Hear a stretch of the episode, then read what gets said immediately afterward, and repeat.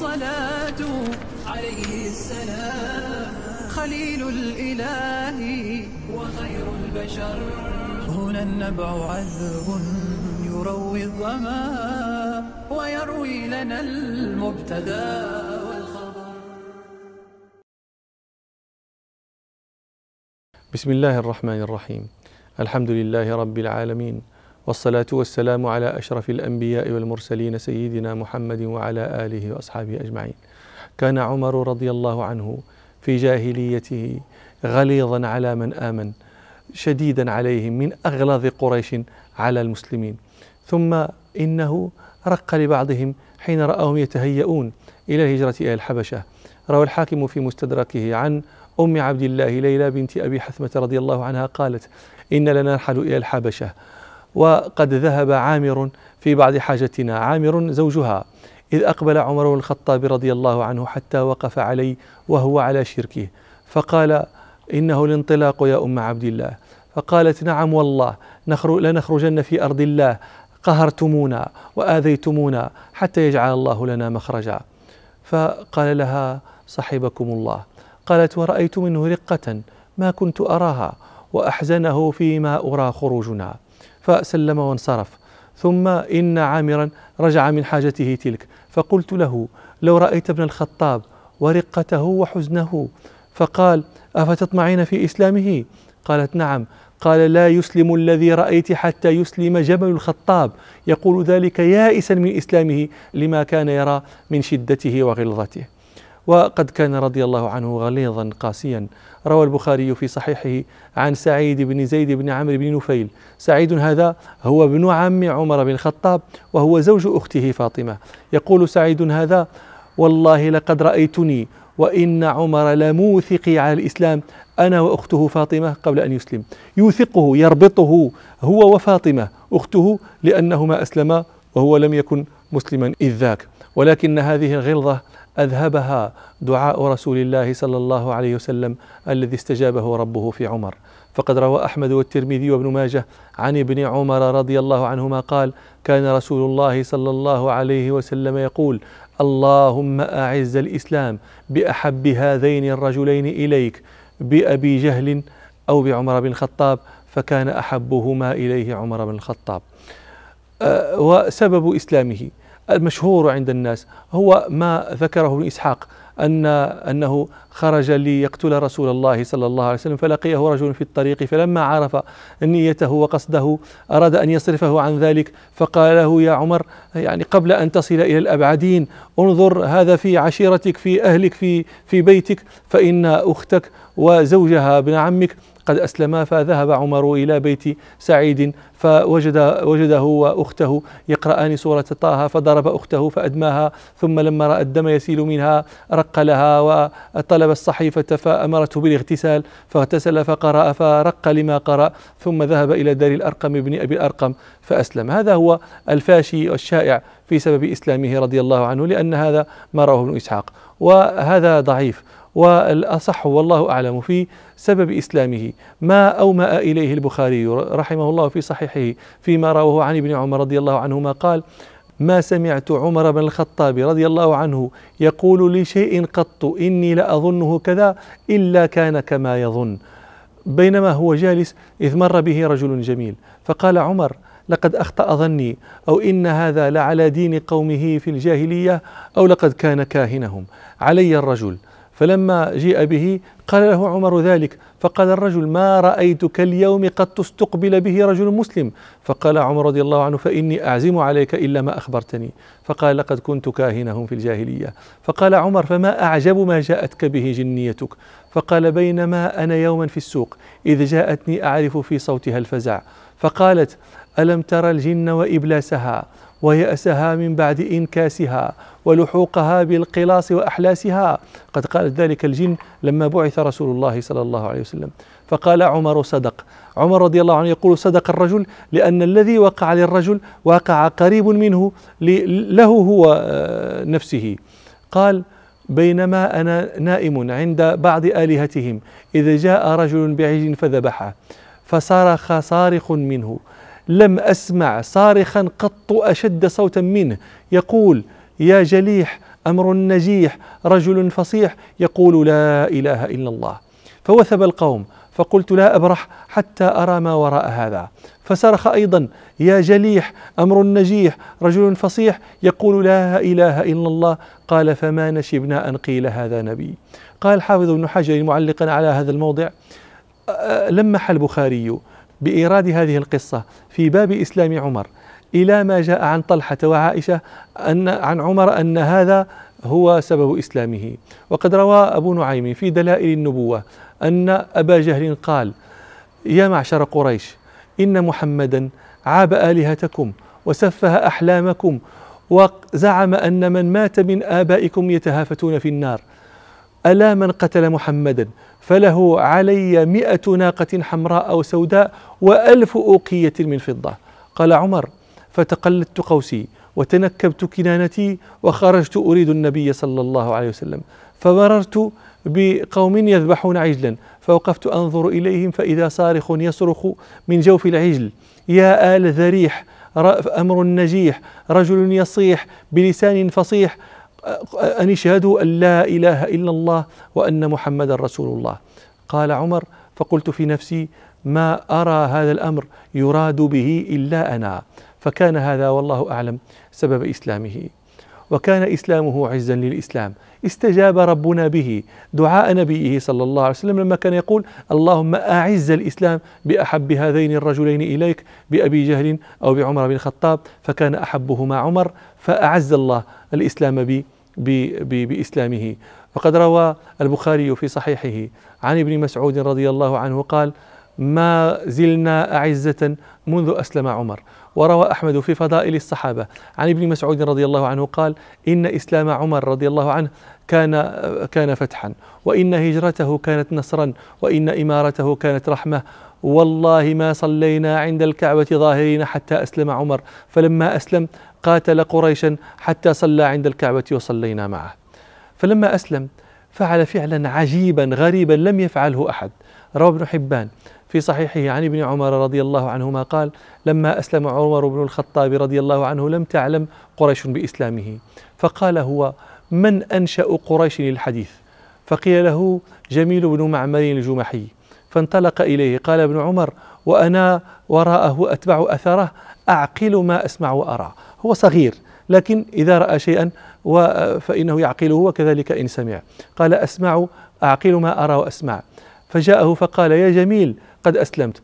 قال فوالله ما رد عليه كلمة حتى عمد إلى إلى الكعبة. فنادى أندية قريش فقال يا معشر قريش إن ابن الخطاب قد صبأ. فقال عمر كذب. ولكني أسلمت وآمنت بالله وصدقت رسوله صلى الله عليه وسلم. قال فثاروا إليه فثاورهم فجعلوا يقتتلون ويثاورهم يضربونه ويضربهم حتى ركدت الشمس فوق رؤوسهم. ركدت أي صارت يعني ساكنة فوق رؤوسهم وذلك حين يقوم قائم الظهيرة وذلك أشد الحر. قال حتى ركدت الشمس فوق رؤوسهم وحتى فتر عمر فجلس فجعل وجعل يقول افعلوا ما بدا لكم فوالله لو كنا ثلاثمائة رجل لقد تركتموها لنا أو تركناها لكم. فجعلوهم يضربونه وهو جالس لأنه فتر وتعب. قال فبينما هم كذلك؟ آه، قائمون على رأسه إذ جاء رجل عليه حلة حرير وقميص قومسي. فقال ما بالكم؟ قالوا إيه، صبأ ابن الخطاب. قال فما وماذا إذا يكون ماذا؟ قال فما رجل اختار دينا لنفسه أتظنون أن بني عدي تسلم إليكم صاحبهم؟ قال فكأنما كان ثوبا فانكشف. ثم إن عبد الله بن عمر سأل أباه بعد ذلك في المدينة فقال يا أباه ما من كان هذا الرجل الذي آه، ردهم عنك؟ فقال يا بني كان ذاك العاصم بن وائل السهمي أي والد عمرو بن العاص. فلما أسلم عمر علمت قريش أن رسول الله صلى الله عليه وسلم قد امتنع. بإسلام عمر مع إسلام حمزة. وعرف المسلمون أن جانبهم قد عز وأنهم سينتصرون من قريش بإسلام هذين الرجلين. فلما رأت قريش أن من بمكة من أصحاب رسول الله صلى الله عليه وسلم قد عزوا بإسلام عمر وحمزة وأن ما توسلت به في محاربة رسول الله صلى الله عليه وسلم لم يجد نفعا.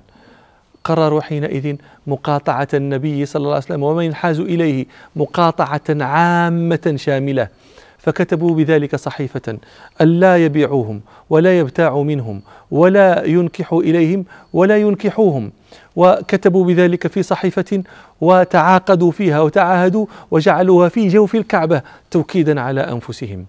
فانحازت بنو هاشم وبنو المطلب إلى أبي طالب. حتى الكفرة منهم على ما كانت عليه الجاهلية في الحمية ودخلوا الشعب مع أبي طالب ولم يخرج منهم إلا أبو لهب عدو الله وهو إن كان من بني هاشم إلا أنه ظاهر قريش وكان هذا في السنة السابعة من البعثة.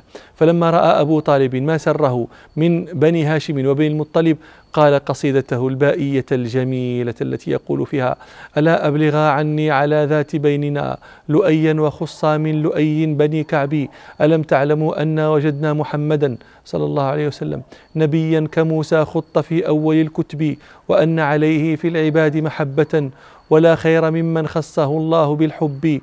وأن الذي ألصقتم من كتابكم لكم كائن نحسا كراغية السقب. هذا الكتاب الذي ألصقتموه في الكعبة سيكون نحسا عليكم كما كان رغاء السقب نحسا على ثمود. العرب تزعم أن آه، ناقة الثمود التي عقرت أن كان لها آه، ولد وأن أن الولد لما رغى نزل الهلاك على ثمود فصارت العرب تضرب المثل برغائه على دنو هلاك القوم. فقال وأن الذي ألصقتم من كتابكم لكم كائن نحسا كراغية السقب. أفيقوا أفيقوا قبل أن يحفر الثرى ويصبح من لم يجن ذنبا كذي الذنب. ولا تتبعوا أمر الوشاة وتقطعوا أواصرنا بعد المودة والقرب وتستجلبوا حربا عوانا وربما أمر على من ذاقه جلب الحرب.